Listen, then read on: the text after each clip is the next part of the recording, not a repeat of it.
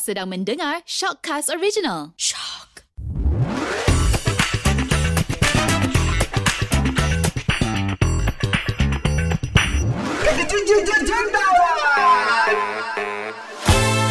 Kalau nak jadi jutawan bro, kau kena berniaga. Kalau nak jadi jutawan bro, kau tak boleh makan gaji.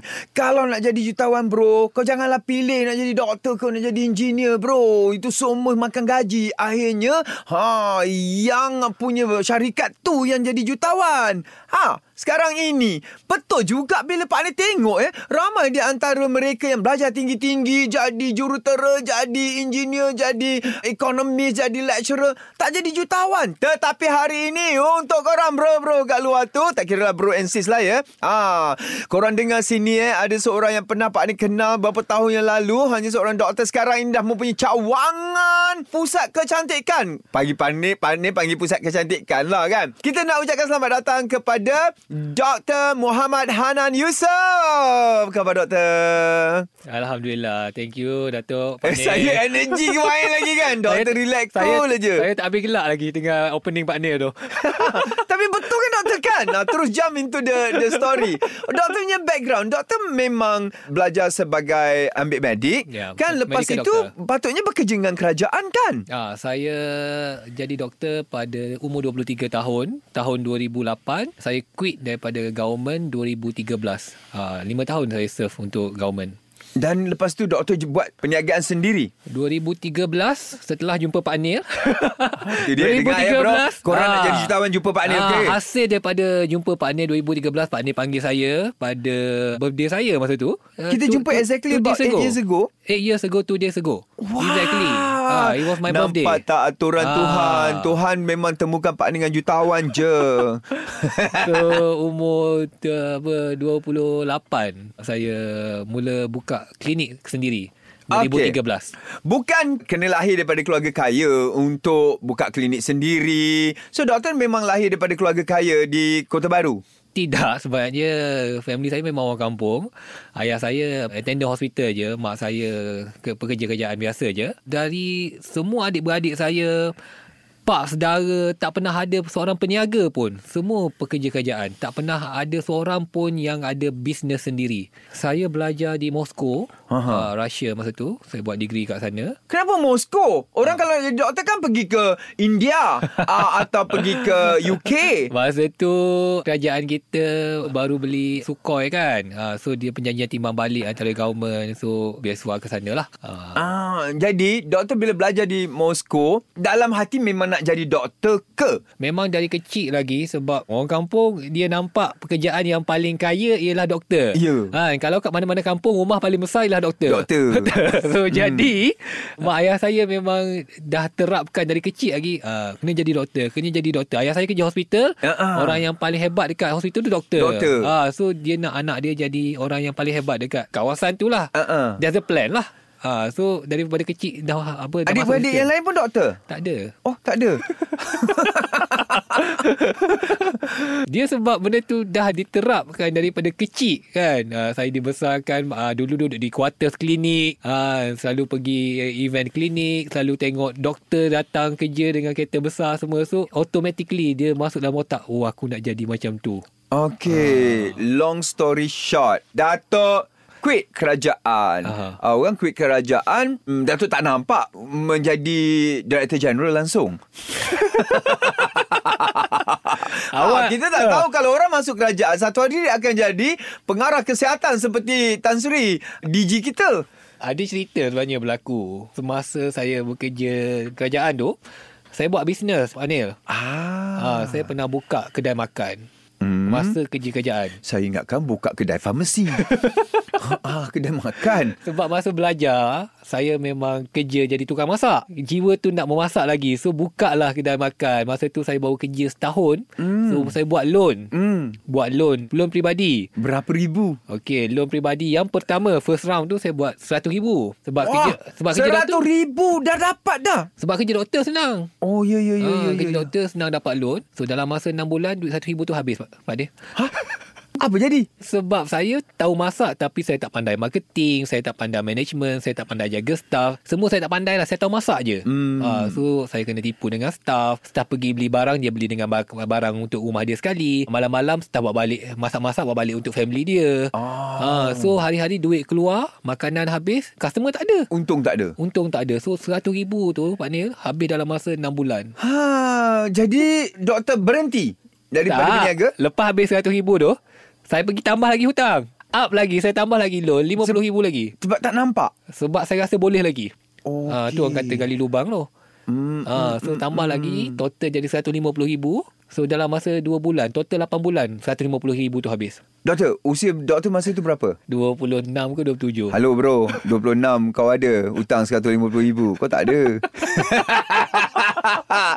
wow, 150 ribu. Tidur malam tak doktor? Oh. Dapat tidur malam tak? Masa tu Kau pakai lepas lepas dah habis 150 ribu tu memang tak boleh tidur malam lah. Memang fikir okey lah matilah hidup aku. Dengan gaji doktor tu memang tak mampulah nak bayar kereta, nak bayar. Masa tu dah berumah tangga? Belum lah. Uh, masa tu dah. Merancang-rancang. Oh, dah kahwin dah? Ah, dah kahwin dah. So masa tu apa yang saya buat setiap hari lepas daripada habis kerja pukul 5 pukul 6 kan. Pukul 8 tu saya dah masuk buat apa lokum dekat klinik dah. Dekat klinik swasta. So Hmm. kadang-kadang uh, lepas uh, daripada hospital tu pergi ke klinik terus.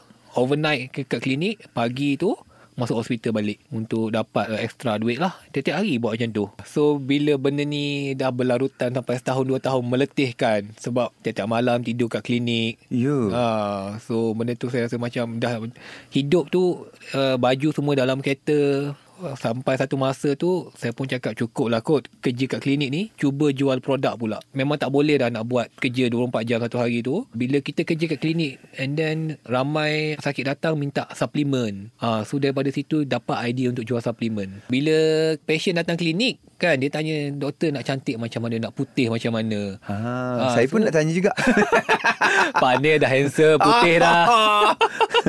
Panel 8 tahun dulu Jumpa macam ni Macam ni lah juga. Doktor, doktor ya. jangan percaya sangat doktor. Ah. Filter dekat Instagram tu Ah, ni macam-macam muka ada. depan-depan ni. Ah, bawa juga sekali filter.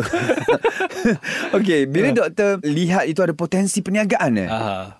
Dia ceritanya Ada pesakit datang klinik saya Malam-malam kan, Dia bosan duduk rumah kot Datang-datang borak dengan saya Dia tanya pasal satu, satu produk daripada US ah. Dia tanya saya Okey ke tak produk ni ah. And then saya pun buat research Saya pun order benda tu daripada US And then saya try Okay And then saya jual ke orang So daripada situlah Dari situlah dan produk itu ada kena mengena dengan kecantikan. Yes, ah. Bukan kesihatan lah. Ah, It's so much. It's so much uh, uh, Memang pasal 100% ke- kecantikan lah. kecantikan. Ha. So start lah jual produk kecantikan masa tu. Hmm. Lepas pada tu bila produk tu laku Hmm. kan datanglah idea minta customer pula. Doktor tak ada ke injek-injek pula? Okey, Ah. sebelum kita sampai ke situ. Ha, produk itu laku. Laku yang macam mana tu doktor? Laku sangat-sangat sampai saya boleh bayar hutang saya lah boleh kata. Hmm. laku sangat-sangat lah. Boleh bayar hutang lah masa tu. Cara saya menjual masa tu, sebelum ni kalau uh, malam-malam tak balik rumah, pergi mandi kat klinik. So bila dah ada bisnes sendiri ni, Hmm. balik rumah lu, tukar baju, bawa produk letak dalam hand carry tu, Ah. tarik pergi rumah orang malam-malam. Oh, buat house to house call. Ah, macam Tupperware party. Oh, Ah, yelah tu- zaman dulu korang tak tahu kan bro bro. Ha, kita orang dulu ada parti tapuer, kau tak tahu. Ha, datang bayar sanso. Yang ni bayar sanso juga. Ha? Ada bayar Samsung. Ada juga bayar sanso.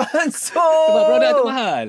Ah. Produk mahal. Jadi produk ini adalah kegilaan lelaki perempuan. Perempuan je masa tu. Perempuan sahaja. Ah. Dari situ doktor tak janggal ke uh, nak bercakap mengenai kecantikan? Doktor ada background pasal kecantikan ke? Masa tu tak ada lagi Belajar pun dekat online semua Sebab Alah setakat jual suplemen je Selagi kita Bagi saya selagi tak menjahanamkan orang Okey Ya, lah kan betul. Kan nah, So masa tu Pergi rumah ke rumah je lah Tiap-tiap malam Cerita pasal produk ni Masa tu sebulan Dapat RM10,000 Banyak tu Oh, itu income eh? hmm. Masa tu RM10,000 tu Rasa macam 10 juta sekarang Yelah, yelah. Banding dengan ah, hutang, itu kira dapat- besar dah tu. ah, Dapat duit Bila kita jual suplemen Orang pun tanya pasal injek-injek ni ah. kita pun eh nak injek lah tapi tak tahu ha, daripada situ duit yang saya dapat tu saya pergi belajar. Saya masuk kos saya ambil diploma pasal apa estetik. Dengar tu, jadi kena ada pelajaran Ya, tambahan. tambahan. Uh, belajar di mana doktor? Uh, dia mula-mula tu ada dekat KL uh, pasal botok semua kita belajar. Lepas tu bila dah ada duit lagi sampai ke Korea pergi belajar. Doktor tak ada ke? Saya tanya je lah eh. Hmm. uh, Doktor tak ada ke Bila nak buat tu Kekangan halal haram? Ibu ayah cakap macam mana nanti? Ada tak benda yang itu Yang menghalang doktor daripada Ke tak ada? Memang tak ada lah Kalau dah buat kan. Uh, Ada tak dia punya Dia punya Ragu-ragu? Uh, Ragu-ragu. Ah, Pak Anil dia punya soalan. Fuh pedih. Ah, ragu-ragu dia tu. Dia memang awal-awal tu memang orang persoalkan halal haram semua tu Ha-ha. kan. Tapi masa tu memang ada ragu-ragu tu adalah. Jadi Tapi apa yang memberanikan doktor? hutang banyak Fanil. Oh, tu dia. Kan, sebab kita tahu this is the only way out. Ya, Kan? ya, Ah, ya. Tapi alhamdulillah lah bila kita selidik balik benda tu halal lah. Dah dan lagi pun benda Hmm. itu bukannya doktor yang berkenalkan sebelum Ha. tu dah memang Dah, benda tu dah Ha, ha, ada. selagi ada Ha. artis eh selagi ada artis pula sebut. Ha, ha. Jadi Jadi doktor punya punya kecintaan dari situ menjadi besar. Doktor dah tak nampak dah bidang bekerja sebagai doktor di klinik lagi dah. Bila demand tu banyak sangat, jadi ada conflict of interest. Ha, so bila saya pergi kerja orang persoalkan kan mana kau dapat duit ni semua macam mana kau bagikan masa so saya rasa tak adil Hmm. untuk saya terus kerja kerajaan masa tu saya rasa okey lah uh, saya resign lah Okey. Uh, so masa tu pun uh, customer saya terlalu banyak dah and dia orang pun dah request nak jumpa saya siang hari tak nak jumpa malam dah. Ha. Uh, then dia orang request sangat tolong buka klinik, tolong buka klinik. And then ada yang request nak laser semua masa tu. So the only way untuk saya dapatkan mesin laser ialah saya kena buka klinik. So 2013 saya buka klinik saya pertama di Kelantan dan itu Klinik kecantikan. Klinik kecantikan pertama di Kelantan mm-hmm. yang itu memang uh, Oh sebelum ni tak ada klinik kecantikan di Kelantan? Tak ada, saya Tapi orang kenapa first. orang Kelantan je cantik? Tak ada klinik? Dah memang sejak azali Dia orang kan banyak apa Kacukan Campuran, Campuran siam. dengan siam Ah, Semua ah, kan ah, ah, ah. Ah. Doktor dah nampak dah. Inilah dia. Sebab dekat Kelantan pun tak ada kan Ada. klinik kecantikan. cakap, saya- semua Ah, orang cakap bila saya gila. ada klinik kecantikan itu hmm. dekat Kelantan, bukankah benda tak ada doktor buat? Bukan bukankah benda itu menakutkan? Boleh laku ke? Orang Kelantan percaya ke? Masa saya nak buka tu Semua orang kata saya gila Semua doktor-doktor cakap Memang saya akan bankrupt Hmm. Bagaimana saya gagal dalam bisnes pertama saya Hmm. Even masa saya nak kerja tu pun Mak saya menangis-nangis saya nak berhenti kerajaan Mak saya menangis-nangis Janganlah berhenti Janganlah berhenti Kan orang tua Yelah, takut betul kan? lah. ha, Mak saya menangis Atuk saya menangis Uh, isteri? ha? isteri? Isteri saya Dia relax. Oh, nasib baiklah tidak Ah. pressure lagi dah. Ah. Uh-uh. Buat pinjaman. Ah yes. Boleh pula lagi dapat pinjaman. Ah, doktor ialah manusia yang paling senang dapat uh, Pinjaman. pinjaman dekat Malaysia ni. Oh, okey okey okey. Ah. Jadi berapa ratus ribu lagi? So yang first tadi saya buat 150 untuk buka klinik saya buat lagi 200. Dua ratus ribu. Ah 200 ribu. Ketika itu dah mula dikenali sebagai doktor kecantikan. Doktor buat pembedahan juga. Tak tak tak buat. Pembedahan kecantikan tak? tak buat. Oh, padahal saya Injection tak je. dengar. Wah, gitu. Kalau buat pembedahan kecantikan tak payahlah Ah. pergi so Korea ke apa ke. Ah, jadi bila masanya doktor capai eh, doktor punya first million. First million tu selepas setahun buka klinik. Hmm. Aku dah 30 tahun dah buka klinik aku sendiri menyanyi menonggeng, ah melompat, ah, ah terjerit. Tak ada pun million. First Nah, million. yang ini setahun dah dapat million dah. Ah, setahun buka klinik dapat first million. And then masa nampak lah 1 million dalam bank account tu. Hmm. Ai, macam selalu nampak aje caranya tu. Ha. ha Ya. mesti apa apa perasaan tu bila Saya nampak 1 tak- million in your bank account. Saya tak tahu pun bila saya dapat first million tu. Sampailah accountant saya buat audit semuanya. Saya sedar benda tu 3-4 tahun lepas tu. Saya ada 1 juta masa tu. Sebab duit saya sampai sekarang perangai saya. Saya letak duit me- merata-rata. Maksud saya uh, bank ni sikit, bank tu sikit. Oh, uh, okey, saya okey, ada dalam okey. 10 bank. Saya suka letak duit Me- merata-rata, merata-rata. supaya saya tak nampak duit tu banyak. Satu kalau nampak Ah, kan. Kalau nampak tu dia, dia Okey. ah, Kira setahun tu dapat 1 million, hmm. doktor tak berbelanja eh? First year tu memang saya tak belanja sangat sebab saya memang kerja. Saya tak bagi orang datang apa doktor lain lokum kat klinik saya. Sepanjang setahun tu saya cuti dua hari je saya ingat. Cuti raya. Mm, mm, Ah, mm. memang siang malam. Lifestyle Tak ada kemaruk barangan jenama Tak ada, saya tak Tak ada kemaruk keliling luar negara Tak ada. Tak ada kemaruk Makan besar-besar Tak ada. Tak ada uh, Isteri tak kemaruk Nak barang jenama Tak ada. Oh tu sebab Ah. cepat bro Dapat 1 million Sebab duk Kelantan tu. Oh yelah hmm. Tapi ramai juga orang Kelantan yang kemaruk juga ha. Jadi Bila dah dapat 1 million tu Apa perancangan doktor masa tu Okay now My Hmm. next move Saya punya business plan ni actually bukan berdasarkan saya punya pendapatan. hmm. Saya macam saya cakap tadi saya tak sedar pun duit saya ada banyak mana sebab uh-uh. kita doktor kan. Uh. Kalau partner kenal mana-mana doktor memang dia orang tak peduli pun pasal duit sebenarnya. Oh dia bukan uh, businessman Ah kita orang bukan businessman. Hmm. So benda tu terjadi apabila masalah timbul di klinik saya. Terlalu ramai pesakit and then klinik boleh ada dua katil saja.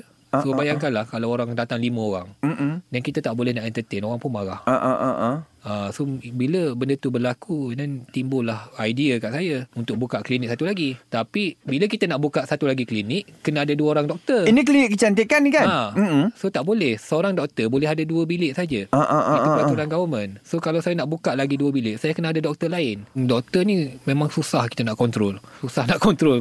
Saya tahu. Ha, sebab tu saya fikir impossible untuk saya buka klinik lain. Daripada situlah, okeylah kita buka spa. Ah. Ah, supaya kita boleh handle ramai pasien pesakit dalam satu masa. Maknanya dengan doktor menukarkan labeling Ah, so- klinik kepada spa. Masa tu klinik kat bawah, atas tu kita tambah jadi spa. Ah, ah. Jadi spa okey. Spa ada, klinik ada Ah. awalnya. Hmm. Kenapa orang lain tak fikir macam ni? Ha, ini kan doktor, saya boleh kata ini adalah kreativiti. Walaupun orang kata oh nak jadi kreatif ni dalam bidang hiburan kan, dalam bidang-bidang yang yang doktor ni tak perlu kreatif. Ini kreatif lah kiranya ni sebab kita kena fikir luar daripada kotak. Hmm. Orang tak pernah buat. Ha, okey. Jadi lepas itu doktor punya ni lah, doktor punya kegemaran orang Melayu kan. Ah. Biasa saya tanya je lah ya. Ha. Ha, tukar kereta, ha, ya tukar bini. kan? Ini ha. Alhamdulillah Ah, lepas lah, masih sama. Doktor tak ada cari kereta mahal ke? Ferrari ke? Uh. Uh, tak ada hobi doktor adalah uh, mengayuh je. Masih lagi mengayuh Ya, basikal. masih lagi kayu basikal. Hmm. Uh, itu je lah yang dua benda je happykan saya, family dengan basikal. Benda lain tak menarik lah. Ah, hobi-hobi orang kaya sekarang kayu basikal sorry eh doktor sebelum kaya lagi dah kayu basikal dah. ha kan. Cawangan luar pada Kelantan. Hmm. Bila pula muncul idea tu? Benda tu berlaku cawangan luar tu Setelah uh, Berapa tahun? 2013 buka 2015 gitulah. Hui cepat juga Dua doktor. tahun lah Dua hmm. tahun Bila abang saya Dia tengok saya Dia nampak Saya boleh pergi jauh Dia kata Aku nak join kau Oh your Abang brother join you. saya, ah, My brother, Brother you buat apa bisnes lah? Abang saya sebelum tu engineer Engineer. Engineer Engineer kapal Dengar ya tu partner cakap tadi opening partner macam tepat je kan. Buat apa kau nak ni jadi engineer lah. Buat apa ni jadi kaya ha, jadi doktor. Hmm, nampak tak Ha. opening saya tadi betul engineer pula. Engineer Abang saya engineer kapal Dia tengok saya Boleh berniaga kan dan, dan tak perlukan klinik untuk buat duit dengan pusat kecantikan pun boleh buat duit uh, so dia kata dia nak kembangkan kan. So dia invest. Ha, so dia invest untuk buka cawangan dekat Shah Alam masa tu. Ah, itulah cawangan pertama. Jadi kan susah doktor KL Kota Baru. Aha. Kan dulu komplain sebab kerja. Aha. Ya, ingatkan dah komplain sebab kerja teruk. Rupanya yang ini lagi teruk. Ha, dulu at least Kota Baru saja. Aha. Yang ini dah Shah Alam pula dah. Penang, Johor. dulu dia problem dia sebab dulu ada pressure hutang. Sekarang tak ada. Yeah! Okey, okey. Pressure doktor. Ada pressure hutang. hutang. Pressure hutang. Tak payah, tak boleh nak cerita kan. Hmm. Ya, eh? dia stress gitu. Eh? Ya, tidur tidur nyenyak, makan lalu. Bila bangun lah. Bila bangun. Bila bangun lah. tidur tidur. Adakah nak menjadi jutawan ni kena kedekut? Doktor sendirilah. Doktor kedekut ke tak? Tengok handphone jenama apa doktor? Saya nak kata 12 Max Pro ke apa tu doktor? saya pakai ni je apa Huawei. Ah, kedekut lah tu. Ha, tak ada sebenarnya ini jenama-jenama yang kita boleh tengok. Ah, okey lah. Maknanya sekarang ini ini bukan apa panduan kepada orang yang mendengar. Nak jadi jutawan, cukuplah barang-barangan basic ya. Cukup barang basic tak perlu pun kita nak menunjuk-nunjuk semua tu. Mm, mm, mm, In the end of the day baju tetap baju, kasut tetap kasut, iPhone kalau boleh WhatsApp, boleh call mm, mm. kan. Ha, kamera tak cantik pun macam Pak ni cakap filter kan ada. Seadanya. Seadanya. Kecuali lah kita buat duit menggunakan benda macam tu. Contoh orang yang jual barang branded, dia kena pakai barang branded. Eh, eh, eh. Kan? Yang ni yang tak jual barang branded dia pakai. Apa kepuasan dalam hidup doktor? Kepuasan saya, kepuasan saya dalam hidup bila kita beri kejayaan kepada orang lain. Maksudnya? Bila kita bina kejayaan orang lain, kita berikan peluang pada orang lain untuk jadi kaya raya juga. Ha, even dalam Hana Minispa sendiri pun kita dah ada few millionaire dah. Saya ada share partner, kan Ha, kawan-kawan saya ada yang awal-awal dulu invest ha, macam dekat Sabah saya tak boleh buka company kat Sabah Uh-uh. saya kena ada Sabah. Sabahan, Sabahan. Ah, so ah, saya ada seorang sahabat saya orang Sabah Hmm. so kita boleh buka kat Sabah Gunakan nama itu. Dia pun invest juga. Mm, So alhamdulillah kami, kami pun buat buat duit sama-sama. Ah. Ah. even macam Sarawak, saya tak boleh buka kat Sarawak, tapi alhamdulillah saya ada kakak ipar orang Sarawak. Investor lah kiranya tu. Ah, so kakak ipar invest buka sana. Ah, tapi kat Semenanjung. Jadi tu- maknanya doktor kena hadir lah. Kalau setakat nama saja tak boleh kan? Doktor Hanan kena ada di sepahanan di Kota Kinabalu. Ke nama saja dipinjamkan? bukan nama dipinjamkan sebab itu nama hak saya juga. Ah. Dia bukannya hak partner saya. Dia Hmm. ialah company. So nama saya memang ada kat But you're not there. I'm not everywhere. saya pernah lah ke sana. Ha, pernah ke sana. Ah. Ha, kita ada produk sendiri. Actually untuk pengetahuan partner saya ada kilang sendiri. Dengar tu bro, kilang bro. Aku ada AF je, kilang bakat. Kita ada kilang sendiri. Kilang tu saiz dalam 20,000 square feet. Ui, besar juga tu. Uh, kita produce bukan saja produk untuk Hana Medi Spa untuk farmasi-farmasi. Ramailah kita punya customer juga. Kilang semua tu sebab bila Hana Medi Spa sekarang dah ada 80 cawangan. So Berapa? awak 81. 81 cawang umur berapa doktor? Sekarang? Dua hari, dua hari lepas 37.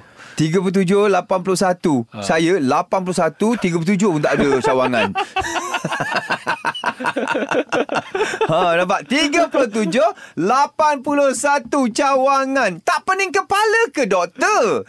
Nak fikir perniagaan yang besar macam ni ni? Tak pening sebab saya ada ramai staff yang hebat-hebat. Family saya semua kerja dengan saya. Alhamdulillah. Alhamdulillah. Alhamdulillah. Uh, kakak ipar saya, adik ipar saya, semua kerja dengan saya. Abang. Abang, adik. Tapi tak cukup lah untuk jaga 80 cawangan tu. Betul. Uh, so ramai juga staff saya jadi director sekarang. Kita bagi. Kita bagi. Dia staff saya yang awal-awal dulu jadi kerani. Hmm. Uh, ni macam manager saya ni. Dulu tukar sapu je. Yo, kesian. Seriously? Uh, uh. sekarang dah jadi general manager. Bagus eh. Uh, ada staff Berapa yang... tahun doktor buat ini sampai dah ada kilang eh pula? Daripada mula sampai dah ada kilang. Kilang kita buka 2018 2018 Baru lagi lah kilang tu baru lagi hmm. ha, Kilang tu baru lagi Hmm, hmm, hmm. ha. Doktor private kan kehidupan doktor ya? Macam rumah saya Saya tak pernah tunjuk kat siapa-siapa Ha, saya pun tak pernah tengok pun rumah Ha, doktor saya- dekat dalam Instagram. ha, So sebab Anak ada. Anak ada. Ada uh, gambar isteri pun ada. Ha. Ha, kereta ada. Rumah tu tempat rehat kan Sangat kita, peribadi. Sangat peribadi lah Kita tak nak bagi tahu Ha, dengar tu Tak semua orang sama Jutawan berbeza-beza lah ha. Jadi doktor Apa lagi nak, nak buat ni doktor? Doktor nak buat apa lagi ni? Dah, dah, dah ada 81 cawangan Dah ada kilang Nak buat apa lagi ni? So sekarang kita tengah dalam proses nak buat farmasi Hanan Farmasi Hanan Kira sepatutnya standard-standard guardian semua lah Ah memang. Wow! Ah, so memang kita nak jadi farmasi Bumi Putera pertama yang mm ada banyak cawangan macam tu. Hmm. Benda ni patut dah launch 2019. Hmm. Tapi tiba-tiba COVID ni berlaku kan. Bukan ke COVID ni berlaku timely lah Nak buka farmasi ni Sangat timely Uh, Barang kesihatan sangat laku kita tak sekarang nak ni main buka sekadar buka je. Produk yang kita nak letak kita nak benda-benda yang betul-betul berkualiti, benda Hmm. yang bukan setakat kita, kita, saya tak nak jadi just another pharmacy. Hmm, kita hmm, nak satu yang berbeza lah. So benda tu masih lagi dalam perbincangan. Doktor Saya buat tak- sendiri Sekarang ni contoh eh Contoh Hanam Spa kita ada 50 produk kan Semua 50 produk tu Saya yang approve Sendiri Saya try sendiri Kat muka sendiri Kat rambut sendiri Itulah sebaiknya Uh, and even semua produk yang kita buat untuk company lain kat kilang farmasi saya tu saya akan try. Bagi saya benda tu penting lah. Ha, macam tadi awal kita tak nak benda pelik-pelik berlaku dengan produk kita. Mm, Kita tak nak benda-benda viral. So kalau benda tu rosak ke apa biar rosak kat This muka is aku. a serious business Ah, kan? serious business. Ah, Yang melibatkan human being. Dalam masa yang akan datang ni Doktor punya perancangan Anak-anak. Nak jadi doktor juga ke? Nak jadi usahawan? Ah, Nak belajar dekat Malaysia ke? Nak belajar dekat Moskow Ah, Benda tu penting tak doktor Untuk doktor fikir Untuk masa depan anak? Ba- Bagi saya anak-anak kita tak boleh nak set untuk dia orang jadi apa. Sebab macam saya pun alhamdulillah lah saya jadi doktor seperti ibu bapa saya Berapa nak. orang dah ada doktor Cahaya anak, mata anak saya ada tiga. Tiga Ya, tiga. So kalau tengok kepada dua orang yang sulung tu, dia tahu saya doktor tapi dia tak tahu sangat pasal Hana Medispa ni. Ah, Uh, so they, they have no idea apa Doktor yang tak pernah bercerita Kerja ayah ini? Uh, saya pun tak bercerita semua. And then saya selalu cakap kita orang biasa je kita biasa-biasa je. Saya selalu terapkan kepada anak-anak jangan menunjuk kat sekolah. Duduk biasa-biasa je kita orang biasa kita orang kampung. Uh, Tak ada driver ada driver semua Ah, ada tu tak sama dah tu pergi sekolah. Ha. ha.